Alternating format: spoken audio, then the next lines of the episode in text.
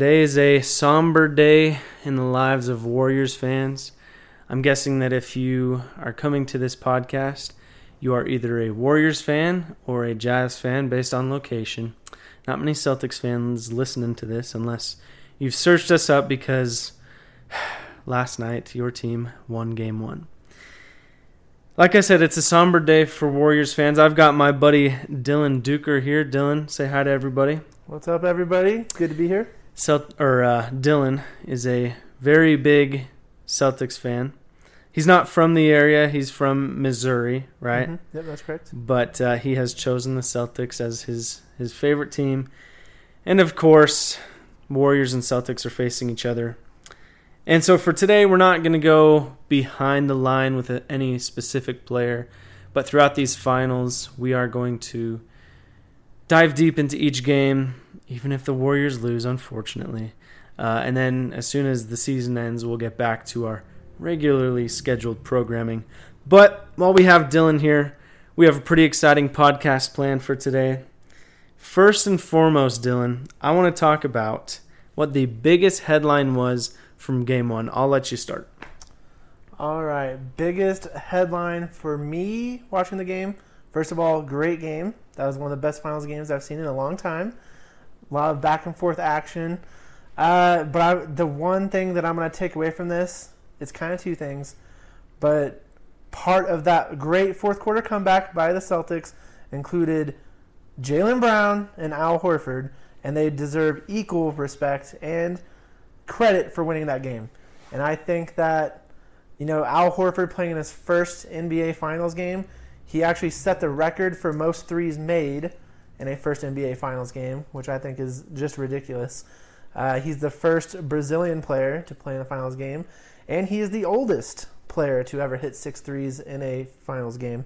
So I like to give Al Horford the credit. Jaylen Brown, though, set the tone in that fourth quarter. Right off the bat, he scored 10 points within like four or five minutes. Uh, he was just, he was on a mission. So obviously the comeback is kind of the headline, but I'm crediting it to Jaylen Brown starting it off and Al Horford finishing it off. I, I would agree with you that Jaylen Brown was great in that fourth quarter, especially. Uh, I I would say that along with Al Horford, I think it's more of the surprise element that makes the headline. Jaylen Brown is supposed to be doing that. Am I correct in saying that? Oh, yeah, of course. So why is that a headline over Derek frickin' White? So Derek White, I, I love I love Derek White, and I also hate Derek White. okay, hold on, hold on, real quick before we move on. That man has the forehead of a Neanderthal. Look at that thing, man. It's like I can barely see his eyeballs. Okay, continue. Yes, my roommate has pointed that out a few times in the playoffs this year. Uh, so with Derek White, my problem with him is like he is so inconsistent, but somehow he's got that new dad superhero power. Same thing that Fred VanVleet had a few years ago, and he is going off in the and to start this series. That was a great game, great game, best game of the playoffs for him so far. But he also is doing this at the end of the Heat series as well. Um, I'm not. I don't want to discredit Derek White for the impact he had in yesterday's game. I just think that Al Horford and Jaylen Brown did a better job, and specifically, they did much better job in the fourth quarter. They kind of just took over the fourth quarter. So I'm not going to discredit Derek White. I could talk about a lot of Celtics players that did great last night, but I'm just giving it to Jaylen Brown and Al Horford. Now, this isn't my headline. I'll get to that in a second. But I was absolutely shocked. Marcus Smart played almost none of that fourth quarter. What uh, from a Celtics point of view, what was happening, do you think? Um, honestly, I couldn't even tell you. I don't like. I and Marcus Smart had a good game. Like just looking at right here, he had 18 points, five rebounds, four assists. He had two steals. He was a big part of why Steph Curry wasn't able to score in the second quarter. He was a lot more aggressive defensively, and I'll I'll be talking about that later on as well. Um, I think it was just matchups. Like I think we just left in the hot hands. So we opened up with the lineup. Uh, Al Horford actually didn't even start the fourth quarter, but we kept the same lineup in for at least half the quarter, and we just we just like let Jaylen Brown lead the way. And then I don't know what happened when Al Horford got put back in, but he just took over. Yeah, Uh, man. Yeah, Oh I don't know why they didn't play Marcus Smart. That's kind of surprising. I I would agree that um, you know Smart wasn't in most likely because the Celtics were going on a run and okay, help me say his name. Ime Udoka is that his name? Ime Udoka, yeah. U- Udoka. Okay, Yeah. I'm guessing that he was just like, hey, we've come back with this group, so let me keep this group in. You know, I, I believe all NBA coaches think like that. But to get to my headline, I would pretty much agree with you, but Al Horford was the game changer. It wasn't, you know, Jayson Tatum not scoring, although he did have a ton of assists, so I wouldn't really consider that a bad game for him. It wasn't Jaylen Brown. It wasn't Derek White. It wasn't Marcus Smart. It was Al Horford. I think Draymond said it best after the game. He was like, What did they do? Shoot 15 for 21 or 24? We're fine. Yeah, I 100% agree. Al Horford is not this kind of shooter. You know, every single time he lined up with that janky looking shot, I have you oh my goodness. I was watching it slow mo. His left hand like goes like this before the ball even releases, and I'm like, that's disgusting. Anyways, his janky little jump shot isn't going to go in every single time. He shot six for eight from three. You know how many more times that's going to happen in this series? I think he's good. No, no, wrong answer. no more times, okay? Trust me when I say this. The Warriors will provide a little bit more defense uh, when it comes to Al Horford, but they know that that's not going to happen again, and so they're not going to like completely change their game plan. Their game plan, I think you could tell as well as I did, stop Jayson Tatum. And while they did kinda uh, you know, I'd say that Jayson Tatum like if I gave him a score out of 10, that game was probably an 8 because while he wasn't scoring, uh, he was making the right decisions and uh, every single time he passed it, his teammate would make an open shot, and it was the most frustrating thing ever for Warriors fans. Um, yeah, every single time I saw a Celtics shoot uh, a three, I like turned my eyes. I was like, I know this is going in. This is absolute garbage. Oh man, any more thoughts before we move on? So I appreciate what you're saying about Jayson Tatum. I'm gonna be honest. Coming onto your podcast today, I was fully ready to defend Jayson Tatum because a lot of people are questioning his play in game one. And scoring is only one aspect of Jayson Tatum's game. It's only one aspect of the game in general. And you look at the 13 assists, that obviously that's uh, remarkable.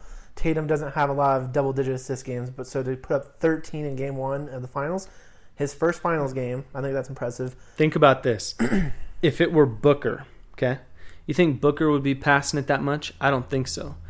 He is a pure scorer.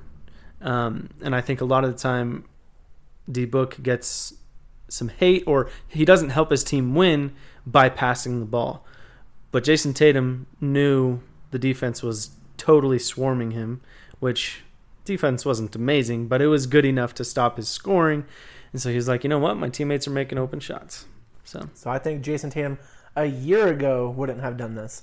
I think Ime Udoka has done a great job at helping Tatum one defensively because he has always been like it's been frustrating in years past to watch him not give the same amount of effort on defense that he does offense.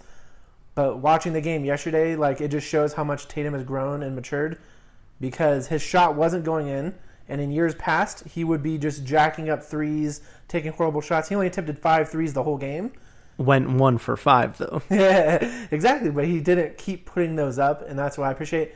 He started passing the ball, trusting his teammates. I think that was a huge part. Like we wouldn't have won the game had he not have done that. Because the Warriors, yeah, they were just crashing in on him every time he drove.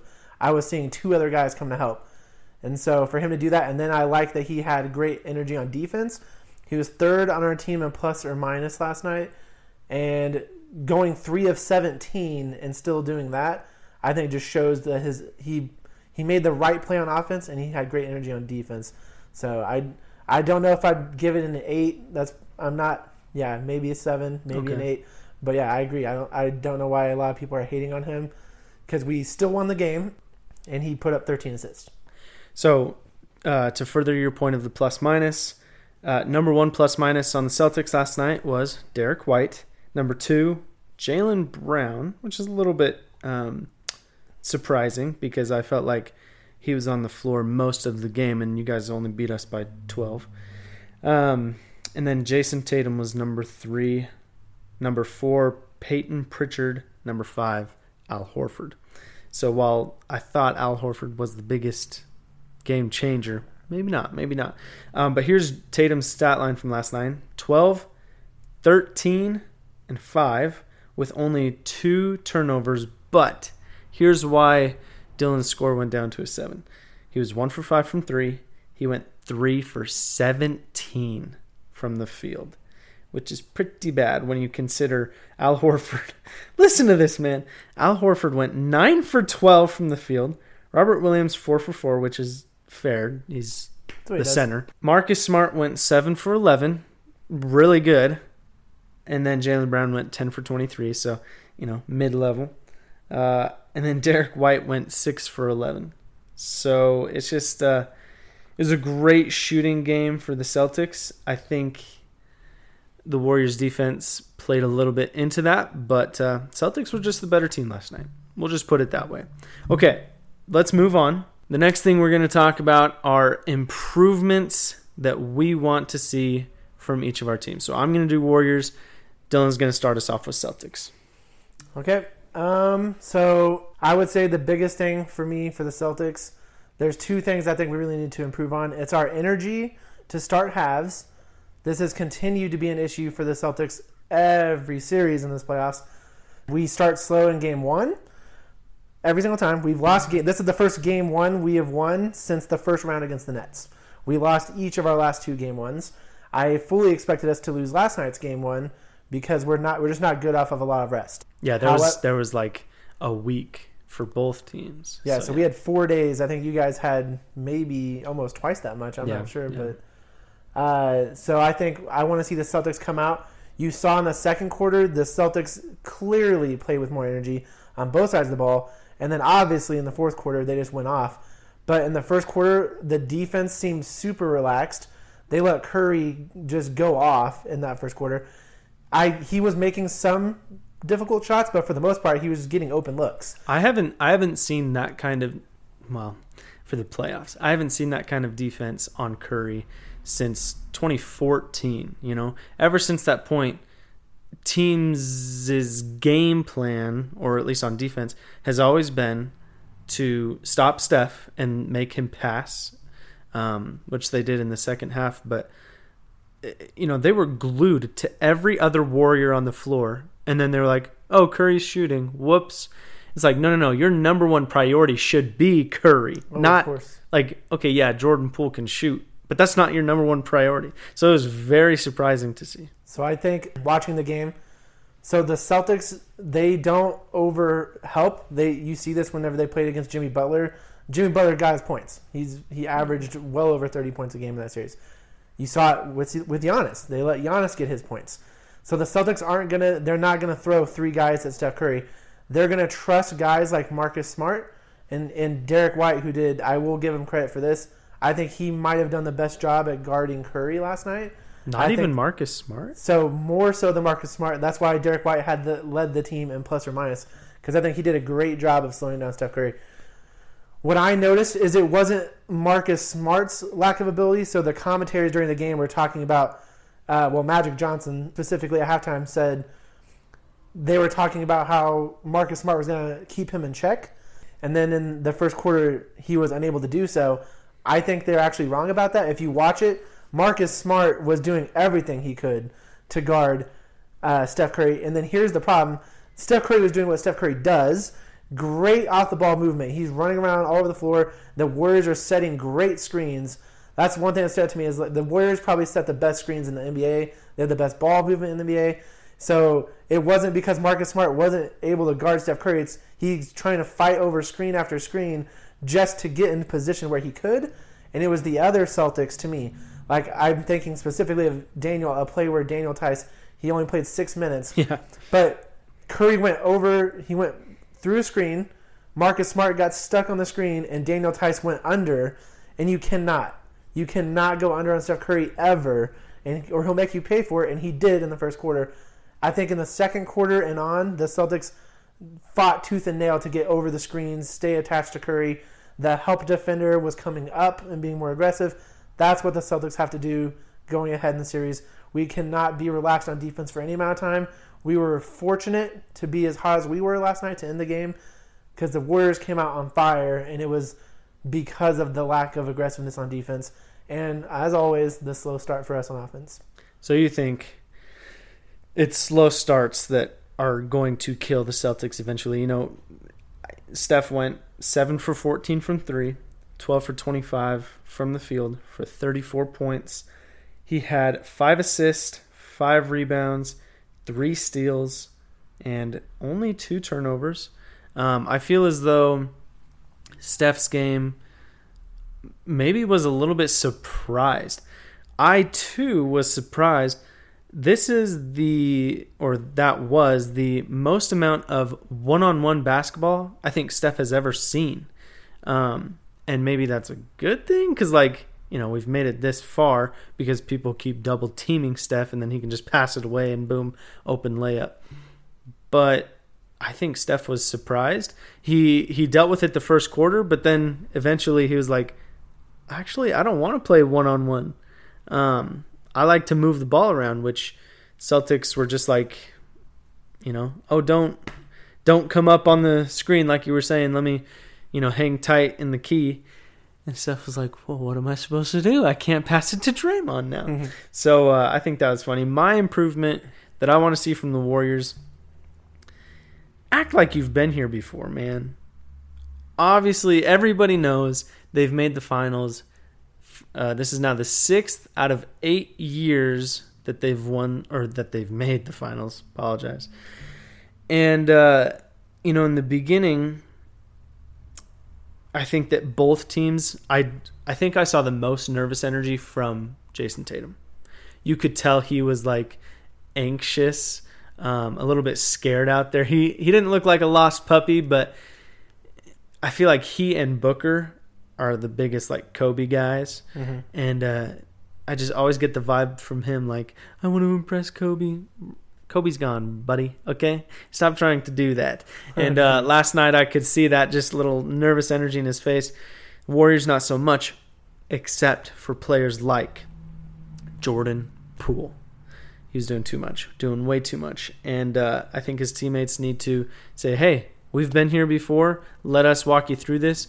If you're, you know, feeling like you're about to dribble 20 times, pass the ball.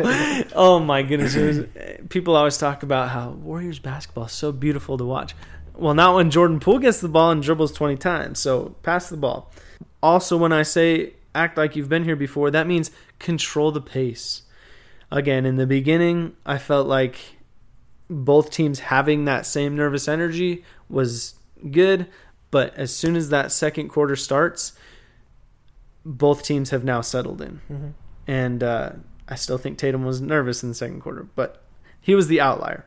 Everybody else was settled in, and the Warriors did not control the pace, and that caught up to him in the fourth quarter.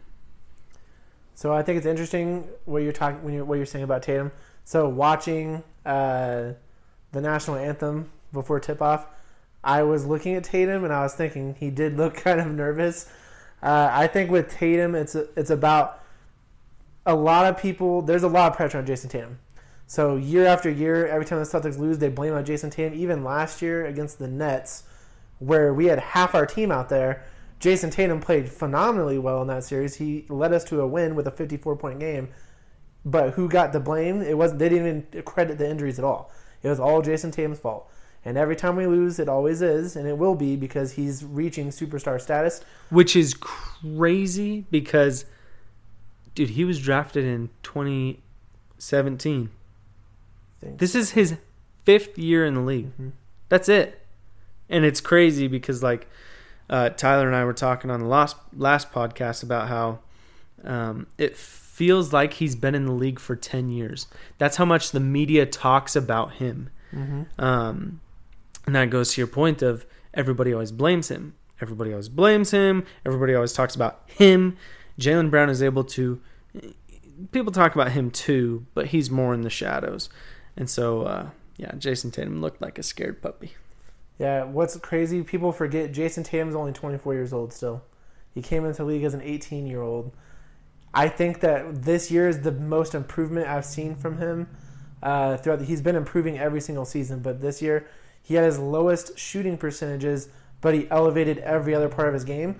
And I think the shooting percentage is just an indicator of how much more attention he's receiving from the defense. I don't think it's he became a worse shooter, uh, but his assist totals went way up, his rebounding went up, his defensive efficiency is way higher than it's ever been, and I just think that he's playing at a more mature level. I I don't know that I think he looked nervous the whole game. In fact, I think that he played the most sophisticated game I've seen him play, possibly his whole career, because Tatum tends to get really frustrated, especially with the referees. But last night, he did question the calls like every NBA player does right now, but like he wasn't complaining in transition. I wasn't saying I that. I enjoyed watching Tatum play last night. Um, maybe because we've been watching Luka in the Western Conference Final, and while he, we'll talk about this later. He's a great player. Um, I think that he, you know, cries way too much, whereas Tatum is pretty much exactly like Luka, um, but just doesn't complain as much. Yeah, I think I think he has been compl- this year for some reason he's been complaining more. I think he's getting frustrated because he's not getting the same calls that other superstars are getting. But last night had to be one of the most frustrating games for him. He finally gets the NBA Finals, and then the Warriors are just throwing everything at him. He can't hit a shot, so I'm literally I'm waiting for him to collapse, and he never did. I saw him like he didn't look like I can't think of the words right now, but he now, look, now you don't say he did not collapse, but he did take some questionable shots. Where I, you know he would get a mismatch maybe on, I think Jordan Poole or or somebody else that we had on him who's smaller, and he takes his really tough turnaround shot. It was in the second half, I believe, and I was just like, "What are you doing, man? What are you doing?" You I actually know? remember that play specifically. Yeah, It- I yeah. think it was against Jordan Poole. Yeah. and then it was like he was just to the left of the basket. He's backing down. Draymond Green, I think it was either Green or Looney. I can't remember. Someone came to help. I don't think he saw the help coming. And then Tatum is really good at knocking down the turnaround jump shot, and I think that he he tried to lean on that a little bit, but he he didn't look as frustrated as he has in previous series. I think this is the first game where I'm like, good for him for not because he always just jacks up threes whenever he starts missing shots, and it drives me nuts. But last night he's picking his teammates up. He was staying locked in on defense. He's playing with great energy. He didn't look super disappointed, unlike usual whenever he's having a hard time shooting. So I think, yeah, I think he was definitely nervous coming out in the in the first quarter for sure. You could see it all over his face. It'll be very interesting going forward. Will the Warriors keep throwing at three guys at him every time he drives the basket? And then will he continue to make the right play, or will eventually he get frustrated and he wants some of the credit? Will he start forcing more shots? I I do think that that's how young superstars usually are, but are we seeing a more mature version of Tatum? I don't know yet. I now, certainly hope so. let me let me go through a couple interesting stats here. These are team stats, okay? The Warriors actually had more steals than the Celtics. Uh, Warriors had eight, Celtics had seven. Then both teams had six blocks, which I thought Celtics were blocking way more. Felt that way. Yeah, yeah, it, it felt that way for sure. But then the assist battle went to the Celtics. Uh, the Warriors are usually much higher on assists, even when they lose. Mm-hmm. And I think that goes back to my point of there was a lot of one-on-one action that the Warriors weren't used to. They're so used to playing off of a double team from Steph or for Steph that uh, they weren't passing as much. They didn't get into the flow of their type of offense. The Celtics had 33 assists as a team, whereas the Celt- or the Warriors were held to 24. So I think that's what makes the Celtics a great team. I am just I think I don't know. I love every Celtics team, but this one's got to be my favorite probably since Do That- you love Kyrie Irving? I do not. okay, then there I you go. loved Kyrie when he came to Boston, uh, before he came to Boston and when he got to Boston, but I very quickly lost that enamor for him and I yeah, I could not wait for him to get off our team because he was a cancer in that locker room. But the the the thing that makes the Celtics great is that they're able to play one on one because they have the guys who can guard anybody on the perimeter. They've got the defensive player of the year in Marcus Smart. They've got Derek White. They have Jaylen Brown, who's a good perimeter defender, Jayson Tatum, and even their big men like Al Horford and Robert Williams do a pretty good job, honestly, of guarding perimeter players and specifically without fouling. And Grant Williams does that too. He didn't have a very good game last night, but he only attempted two shots, missed them both. But he has he plays good defense, and I think that's to me that's why I have the Celtics winning this series in six games. I do think the Warriors are going to take a couple, but that defense is ridiculous. It's the number one defense in the league since January. We have just passed like we got past the Bucks and the Heat, who were ranked first and third respectively in the regular season. But the Celtics have the number one playoffs since or defense since January, and definitely in this playoffs, they switch on everything. So they're not. That's what makes them great. They have the they have the players and the ability to do so, and I don't think that's going to change. They're, this is what got them here. They're going to keep doing that. It'll be very interesting. I think Steve Kerr is a great coach. Obviously, Steph Curry is one of the best players of all time. Bet on offense, obviously. Uh, and then he's just a smart player. And so I think it'll be interesting to see how he adjusts to this. I honestly expect he'll he'll have a few games where he carries them to win, but I just don't see I don't know how he's going to be able to overcome this defense. As long as the Celtics can stay healthy, I think we've got this thing locked down. Man, you're you're making me upset, but I asked you to come on to this podcast. Okay, let's get to the what I believe is the most controversial topic of our podcast this episode. We're going to go top five. And the reason why I bring this up while Dylan is on today's episode, we were sitting in class and Dylan uh, starts talking to this Miami Heat fan, okay? And he goes, No, yeah, yeah, that was a great series, great series.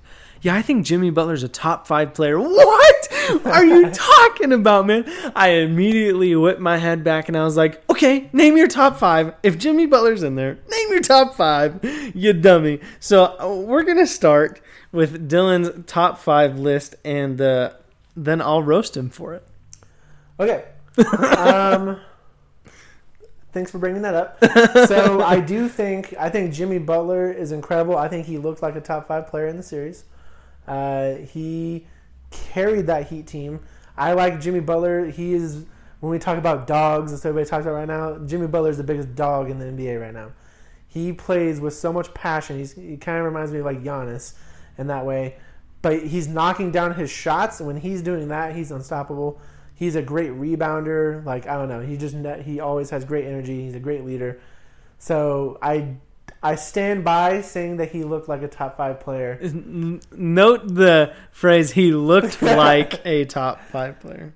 I'm gonna I'm gonna pull that back a little bit okay, for my top okay, five okay. right here today. Good. I'm not gonna put I'm gonna, I'm just gonna go ahead and say it, I'm not gonna put Jimmy Butler in my top five. Good. Not today, um, but I think that he is undervalued when it when we talk about superstars. He never gets mentioned as a possible top five player. He never gets mentioned. Sometimes he gets left out of the top ten player list. Actually, quite often, and I don't know about that because I think he's, he's off of my top ten. He's not even in your top ten. I'll, this segment is specifically top five, yeah. but I tried to do six through ten as well in mm-hmm. case you asked about it. And yeah, he's not in my top ten. Now, uh, I think we both have the same top two. Number one is Giannis. Giannis. Number two is LeBron. LeBron. Okay. Yes. So start from number three. Okay, my number three is Kevin Durant. So I think Kevin Durant is just an absolute stud on the basketball court. He needs to grow up. He's in his 30s and he still acts like a child on social media. He needs to quit caring about what other people are thinking and saying. Uh, but Kevin Durant is just lethal. He has the ability to take over games like very few in this league can. I think he, like he goes toe to toe with Giannis. Giannis is in his prime. Kevin Durant is in his mid 30s at this point. So the fact that he can still go toe to toe against Giannis, I think Kevin Durant. This is going to be very controversial, but that's why I have my own podcast too. I like to do this stuff. Kevin Durant is the best all-around offensive player of all time, not just right now, of all time. The fact that he they have him listed as six foot ten. Back in the day, they had him listed as six nine, and then it was like, stop it, he's not yeah, six yeah, nine. because Kevin Garnett was 6'10 and he's taller than Kevin. So the guy was at 6'10. He's probably closer to seven feet tall, but he's got point guard handling. He has the ability to shoot over anyone and from anywhere. I'm pretty sure he had a 50 40 90 season, if I'm not mistaken. He can just do it all. And so, for the, like that reason, I think that he deserves to be in the top five. I think that he is the second best player of this generation, only behind LeBron James. And I think even when he played for your Golden State Warriors, that team was unstoppable. Like they were amazing before he got there. When he joined that team, they were unbeatable. And I think he was the best player on that team that was loaded with superstars. I think Steph Curry, I'm not discrediting him at all, but Kevin Durant looked like the best player in both of those finals that they he played in and won. Okay. Now, before you move on with your list, I want to restate in very few words what you just said. KD is number three because of what he has done in the past, not this playoffs. Okay, continue. I don't know if I'd say that. No, I no, that was that was So what you am- just said. I am talking about the past. I think the I'm not blaming him for losing the series against Boston. If anything, he's one of the only people who did show up. Kyrie Irving had Okay, okay, then don't talk about that series. Talk about the regular season. The Brooklyn Nets were the number seven seed, and you're putting a player who was on that number seven seed as the number three player in the league right now. but Kyrie Irving played maybe a quarter of the games this season. And there was the the Nets. I don't know what they were doing. They were building a team. All these old guys they're bringing in. Blake Griffin has always been overrated, and he certainly doesn't deserve to be. Oh come on, right now. you don't actually believe that in 2012 he was overrated. I always. I'm gonna say He was crazy. he was awesome. To I watch. liked DeAndre Jordan more than I liked Blake Griffin when they were on the Clippers, and Chris Paul obviously was the leader of that team. So I think Blake Griffin got a lot. He was a good player, really good player. I always thought he felt he was overrated. I'm not saying he wasn't good. He was just overrated. And now at his age, he just disappears all the time. And he rode the bench in that series. They have a guy like LaMarcus Aldridge. who rode the bench in that series. Kyrie Irving against the Celtics only showed up. He played great in two games, disappeared in the other two. All season, Kevin Durant was carrying a horrible roster. Bruce Brown was arguably their second best player. I actually love Bruce Brown. Great role player, great defensive player.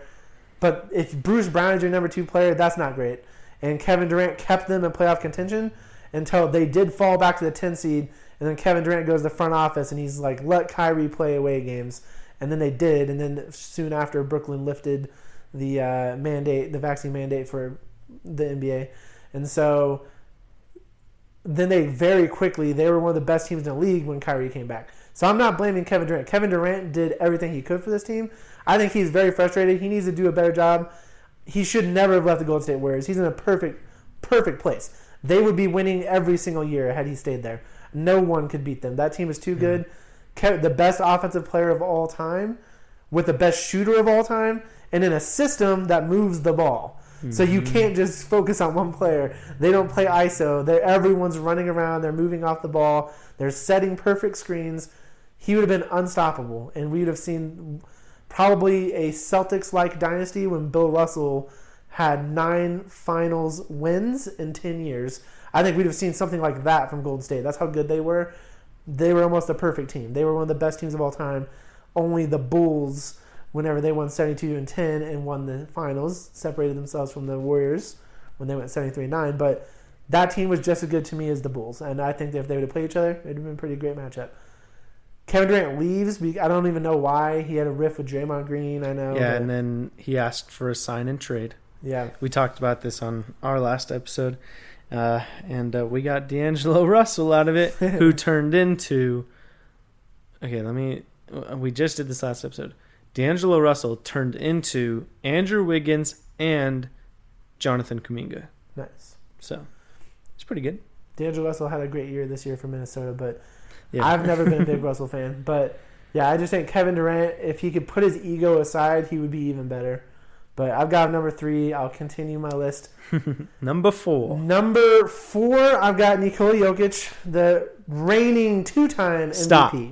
Disrespectful. Okay, continue. To have him at four. Yes. No, no, no. To not have people Oh, above okay, Jokic. But continue. So Nikola Jokic, I love watching him play because I think he, I think Joel Embiid is more talented. He is more physical, but he doesn't play the game as intelligently to me as Jokic does. Jokic plays the game the right way. He can pass the ball. He can play defense. He can shoot from anywhere.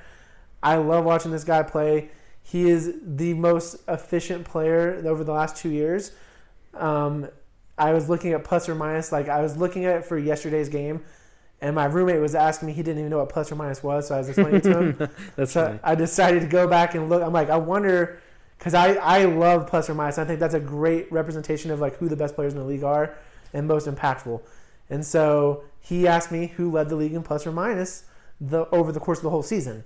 So I looked it up, and it was Nikola Jokic by quite a margin. Nikola Jokic is a phenomenal player. Phenomenal player. I to have him at four to me feels like a slight against him, but I can't, in good conscience, put him ahead of Giannis, who is definitely the So player. okay, okay, okay, okay. You're, you're talking about how Jokic should be higher up on the list. Who's your number two? LeBron. Yes. Why is LeBron there? LeBron. Not because of what he did this year. He averaged Okay? thirty. He, I understand that he didn't make the playoffs. That's like Bradley Beal. Okay, stop it. It's not because of what he did this year. You're lying to yourself. It's because of his legacy. Jokic has no legacy, man. He's got to win a finals. Well, not just that. Okay, that man hasn't gotten out of the second round more than once. My word, man. I think LeBron, LeBron James is another situation to me like Kevin Durant. It's actually funny. So in the regular season, they were back to back in plus or minus. LeBron was 13th, KD was 14th in the league. LeBron was another situation where I don't know what the Lakers thought they were accomplishing in the offseason. They spent a lot of money on players who were not going to be able to play together. They suffered greatly, and Anthony Davis is the most, he deserves the most blame. He doesn't play, he's rides the bench. I think it was Shaq or I can't remember if it's him or Charles Barkley call him Anthony Street Clothes Davis, and I have to agree with that. Because Well, I, I like the I like the nickname Anthony Day to Day Davis. pretty much. And even when he does play, he disappears all the time. Where is the New Orleans Pelicans Anthony Davis? Where is he gone? Because he doesn't look like the same player. And I love Russell Westbrook, but what the heck? Why are you putting him on a team with LeBron James? They play a very similar style on offense, and Anthony Davis. I'm like, it's a log jam trying to score at the basket, no spacing. That was a horrible team they built. They put Carmelo Anthony on the perimeter. I he had a pretty good year, but you can't be leaning on Carmelo Anthony. LeBron likes to pass first, and he's passing out to guys like Malik Monk and Carmelo Anthony. Stop it! You're not going to win a championship, and they didn't even make the playoffs, which I did not see that coming. But it's just because Anthony Davis didn't play and Russell Westbrook looked confused playing on the floor with LeBron James. They cannot play together. They Okay. need to blow it up. Okay, let, let's go to number five Okay. now that I've yelled at you. So my number five, I'll let Jimmy Butler take the day off. I won't put him here today. There's only. Hmm, All right, okay, Bryan. I'll put a smile on your face. I got Steph Curry number Good job. five. Thank you. Thank I'm you. gonna put him at number five, specifically after watching last night's game. To be honest, I was I was contemplating when I when I said in class Jim Butler's top five player. I feel like I was caught up in the moment. I was having a conversation. We were coming fresh off of a very difficult series against the Heat. I I stick by Jimmy Butler is an underrated player. I think he probably deserves to be top ten. But Steph Curry is just an amazing player for a few reasons. Obviously, he can shoot the three. That's what everyone's enamored with. That to me, that's not even what makes him great. Yeah, he is a great three point shooter. His movement is ridiculous. No, I don't see any other player in the NBA. No player in the NBA running around off the ball the way that Steph Curry does. What What does Tatum do when he gets rid of the ball? He walks around, but he doesn't run like Yep. Steph. He does. I, have actually seen him doing a little bit more movement, but not even, still not great in compared to other players, and definitely not anything near what Steph Curry does. I don't think anyone. I've never seen any player run around the way Steph Curry does. He fights over screens. He's a great passer too. Like I think he doesn't get enough credit for his passing ability because we're so caught up in how great of a scorer he is. But just a phenomenal player. He plays with such an energy on defense too. So early in his career, I didn't really see that. I think the only thing that's hurting Steph Curry's game is his size because he's playing with great energy on defense. And I, last night I didn't see it as much, but throughout the course of this playoffs, he doesn't back down as much. We're not seeing like when the Cavs played the Warriors in the finals, and I feel like Steph Curry was hiding. Steph Curry's gained weight since then. He's put on some muscle since then. I think because that was kind of an embarrassing series for them. They lost, and I'm pretty sure they came back and beat them the very next year. But Steph Curry to me doesn't shy away from defense. His size hurts him, but best shooter of all time, not the best scorer as Kevin Durant, but best shooter of all time, and great off the ball movement.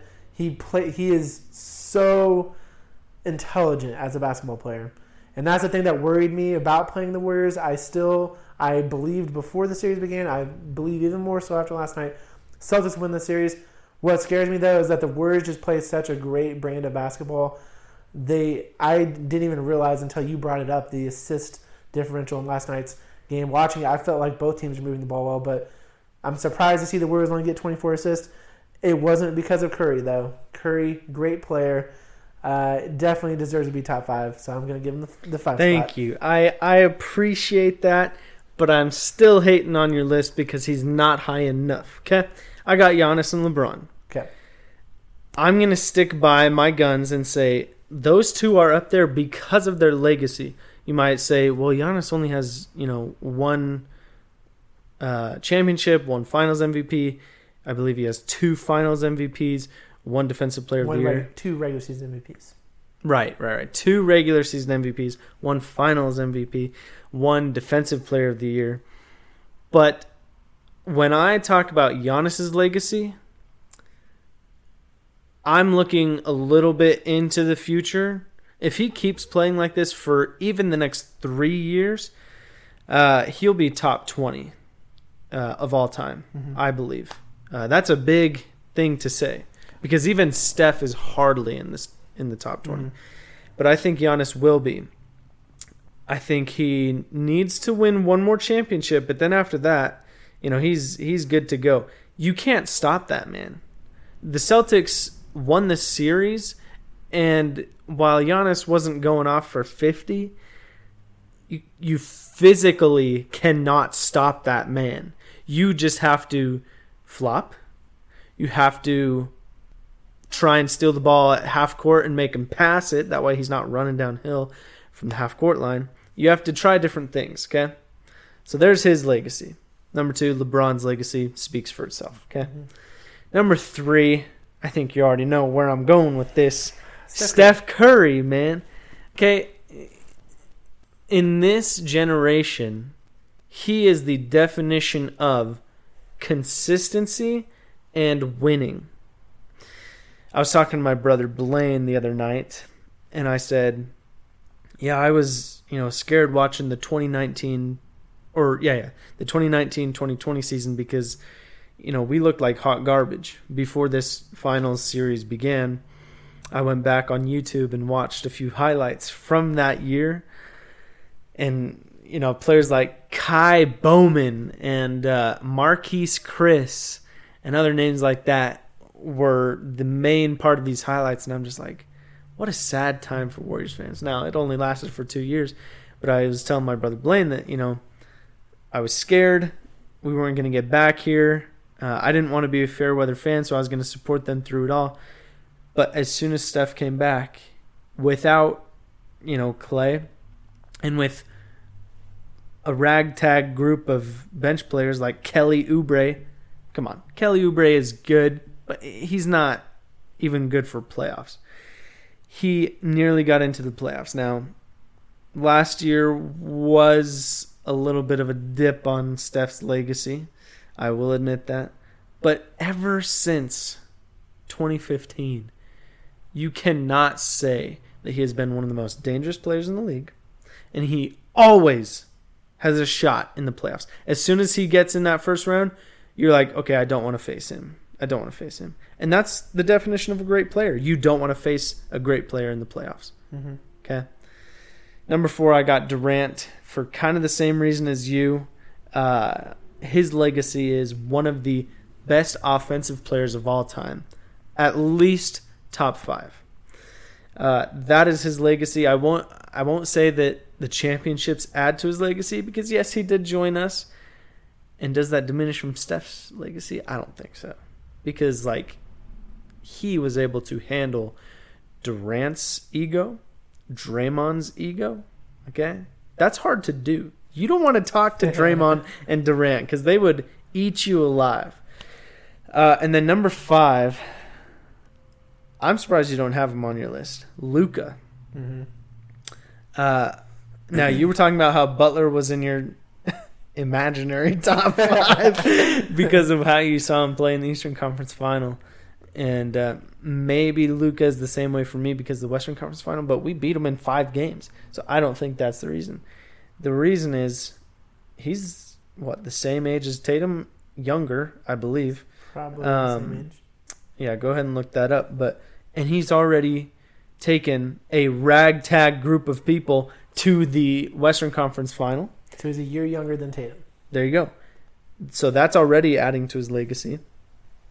Uh, usually, the group or the amount of American-born players is much much higher than foreign-born players. In today's league, it's starting to balance out, but Luka is one of the best international players of all time, uh, and he's only 23 years old. Mm-hmm. Okay. So legacy right there. I believe both of our top fives are are good. Mine is better, obviously. but uh, I can't believe you put Jokic, sorry, Jokic over Steph. That is disrespectful. Who would you rather have on a team? No, don't don't even try to think I about have to that. think about it because I'm talking about players right now. Right now, the best players in the league. If a few years ago, I would not be putting Steph Curry, even with today's Jokic. I would not, or I would, sorry, I would not be putting Jokic over Steph Curry a few years ago, even today's Jokic. But I'm talking about right now, and I think now, and I'm not diminishing Steph Curry at all. I'm saying he's a top five player in today's NBA. And it's late in his career, and he still is. And I stand by. I would not put Doncic on this list. I had time to think about. You know, we all say some things that are questionable from time to time. I didn't really put a lot of thought into my top five list in the class, but after having a few, like today, I spent maybe 10, 15 minutes looking at it. I still don't put Doncic in my top five. I like Jokic better, and Jokic has been the best player in the league. I, I mean, everyone's complaining, saying that the eye test showed that Embiid was the most dominant player this year, and I disagree. Nikola Jokic carried the Denver Nuggets. That team played horribly Stop. this year. Stop. You just said Jokic was the best player in the league. While he got the MVP. What does MVP stand for? Most valuable player. Right. It is not best player. Okay. If they had that award, who would it go to every single year? Right now, right like right now, I'm saying Giannis. I'm well, gonna say Giannis. yes. Yes. But LeBron Either James him or LeBron. Right. LeBron James would have had it for you know 15 years in a row. Right. Either him or LeBron. Okay, Yes. that's my point. Best player, you cannot award that to Jokic. That's- Jokic got no stop. Stop it. Stop. I'm pulling a Stephen A. Smith right now. Um, Jokic got MVP because his team sucked, and yet he still got in the playoffs. Mm-hmm. Okay, Austin Rivers, as much as you know, as much as he was great at Duke, he sucks. Okay, um, and Jokic got all the stats, got his team to the playoffs, so he got most valuable player.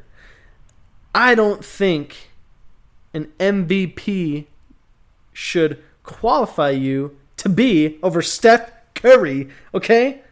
That's the point, though. It's not one MVP; it's back-to-back MVPs. Just And- Steph did that too. I know, but not right now. We're talking about right now. You got the two-time, and I think you can't leave the most valuable player. It's not a fluke. He's done it back-to-back seasons. I think he's the first. I can't remember. This might not be true, but I, I saw something. He's either like the first or second player or center to ever win back-to-back MVPs, and statistically, he had the best statistics of the season too. That's what everybody's complaining about Joel Embiid. It's like they all complain that we're looking at stats, and that's why we're putting Jokic ahead of Embiid. But I'm like, I, I think it's because Jokic plays the game better than Embiid. He's He's kind of like the way that Steph Curry views the game, like just playing the game the right way. Jokic does the same thing. That's why I don't have Luka in my top five because, quite frankly, he kind. I kind of think of like James Harden when I look at Luka because I get so tired of these players getting these ridiculous foul calls over and over again. The league has gotten a lot better about that. They changed the rules for this year, uh, calling more offensive fouls when players jump into the defensive player. But Luka still gets almost all of the calls. It's obnoxious. It's annoying. He gets a lot of calls he doesn't deserve. He cries constantly in transition. And then one thing that I knock players for, I, I knock Damian Lillard for the same thing. Taking ridiculous shots in big moments. Like they, they force shots and I, and they miss them. Like yeah, I, Lillard hit that huge shot over Paul George, and everybody gave Paul George a hard time for not playing tougher defense, and he said that was a bad shot, and it was a bad shot. And Damian Lillard and Luka Doncic do that all the time. Trae Young does the same thing. It's because I, I, would think, agree with Trae yes, Young for they're sure. all chasing Steph Curry. Steph Curry shoots actually the second most, uh, like what they consider to be deep threes. Damian Lillard shoots more, but Steph Curry doesn't hurt his team with it. Like when I watch the Warriors play, I don't ever feel like Steph Curry is bringing his team down. He might put one up every now and then that you know heat check. Yeah, those are heat checks. Yes. For Dame, it's not a heat check. It's like oh regular play. Whereas for Steph, as a Warriors fan, when I watch that, I'm not saying like oh yeah do that because it's like fun to watch. I'm saying I trust that more than an Andrew Wiggins mid range, which is sad to say, but I do.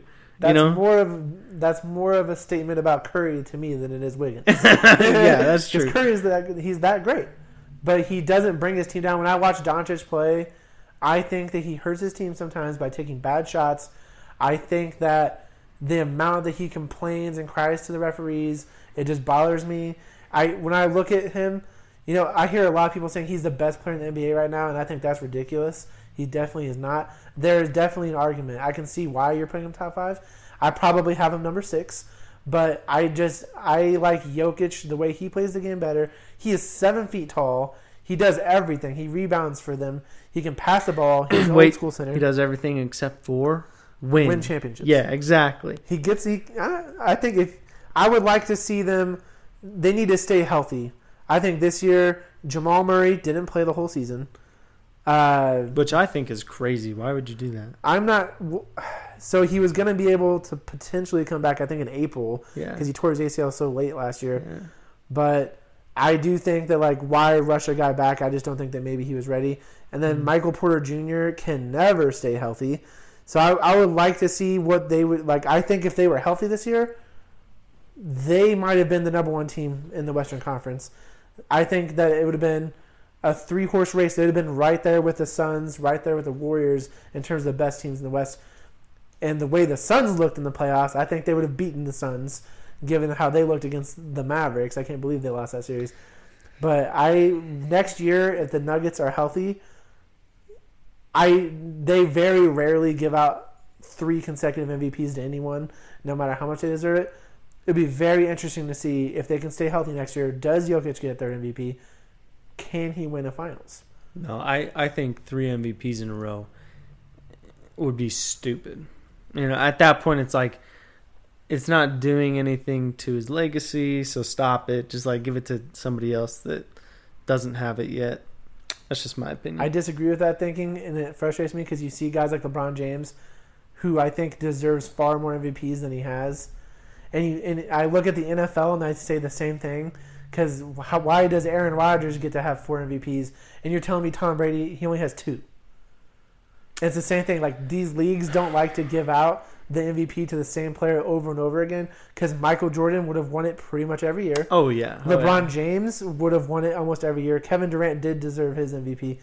Uh, Whoa! And, and, for the Thunder, he did deserve it. Oh, I, said, yes. I heard didn't. No, he did. I was like, whoa. But whoa. that that year was one of the few years where someone actually outplayed LeBron James. LeBron James would have a ridiculous number of MVPs if they gave it to the same player every year. I don't I don't know what the thing is behind that. I say give it to the guy who deserves it. I don't care how many they've gotten. Keep giving it to them because that's what makes. I hate. I feel like they almost taint the legacy because if LeBron James had ten MVPs, there would be no argument that he's at least the second best player of all time because Jordan, given the same rules, would have had just as many. I I'm a big LeBron hater, um, only because you know of 2016. I think if 2016 had never happened, I would have been like, yeah, whatever, LeBron, I don't care. But uh, we're running out of time here. Last thing I want to talk to you about is uh, I want you to look up a list of the playoff teams last year. Okay? Okay. 2021 playoffs. I did this with Tyler. If you listened to our lot, our last episode, and we looked at the list and we named a couple of our biggest flukes. Okay. It there's two pretty obvious ones. One is very very obvious, and I'll give you a hint. It's in the Eastern Conference. Okay. Uh, but I, it's enjoyable to see because I think that the league this year has evened back out and uh, has become normal again.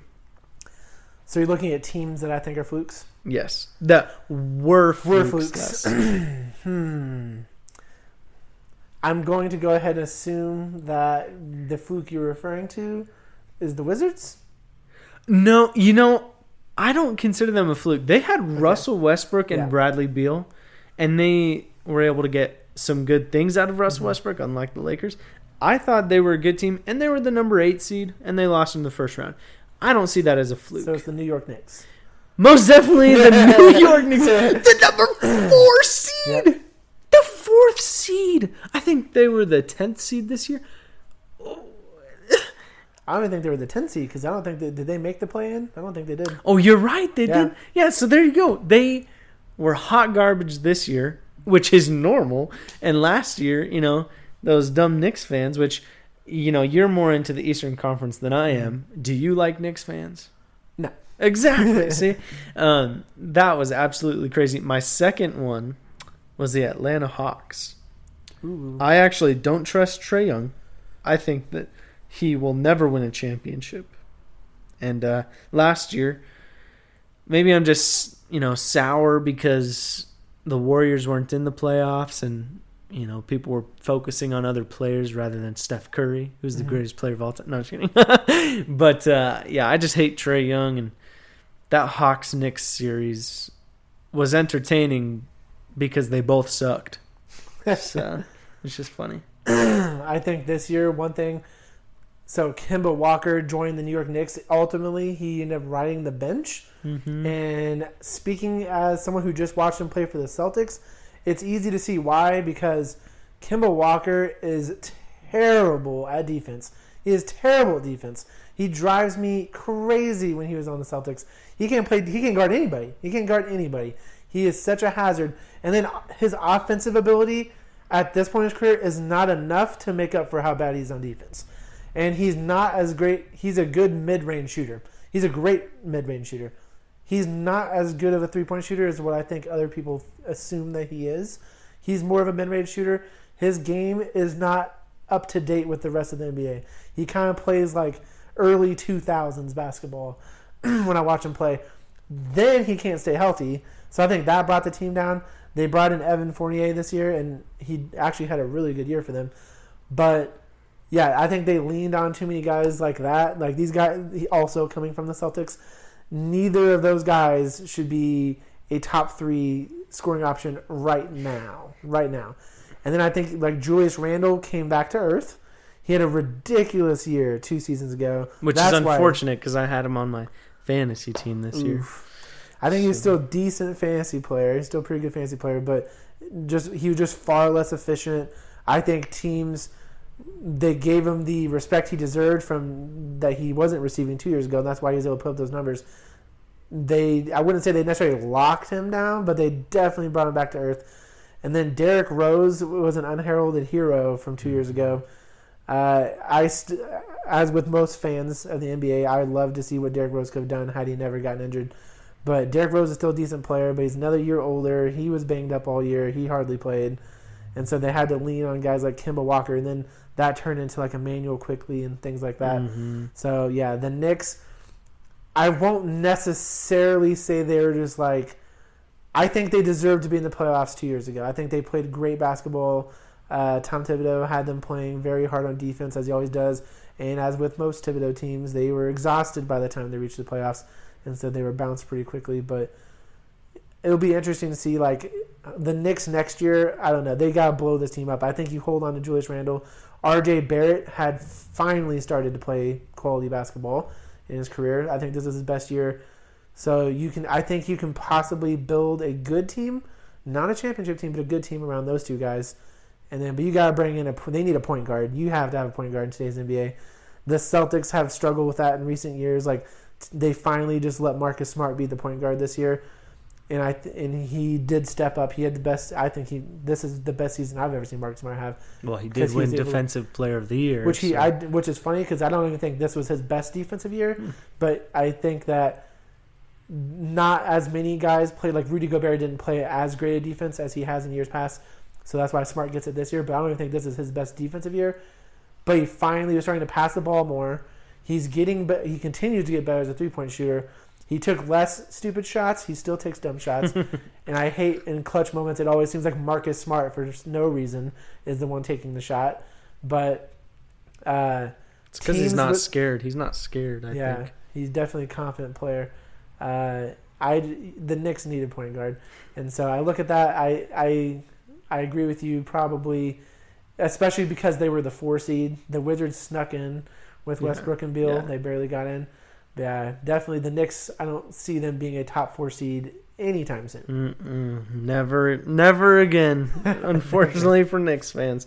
Well, Dylan, we appreciated having you on the podcast. We'll probably try and have you again, especially if the Warriors win. okay. that way, that way we can hear you gripe and complain. Uh, since he's he's talking confident over here. He's Oh. like, "Oh yeah, Celtics will win. Like no biggie. Like oh, shut your mouth, man." But you uh, you brought a nice energy to this podcast. But uh, next week, hopefully, Tyler will be back, and hopefully, obviously, the the thing we all hope for, including Dylan, is uh, four more Warriors wins. But until next time, stay cool.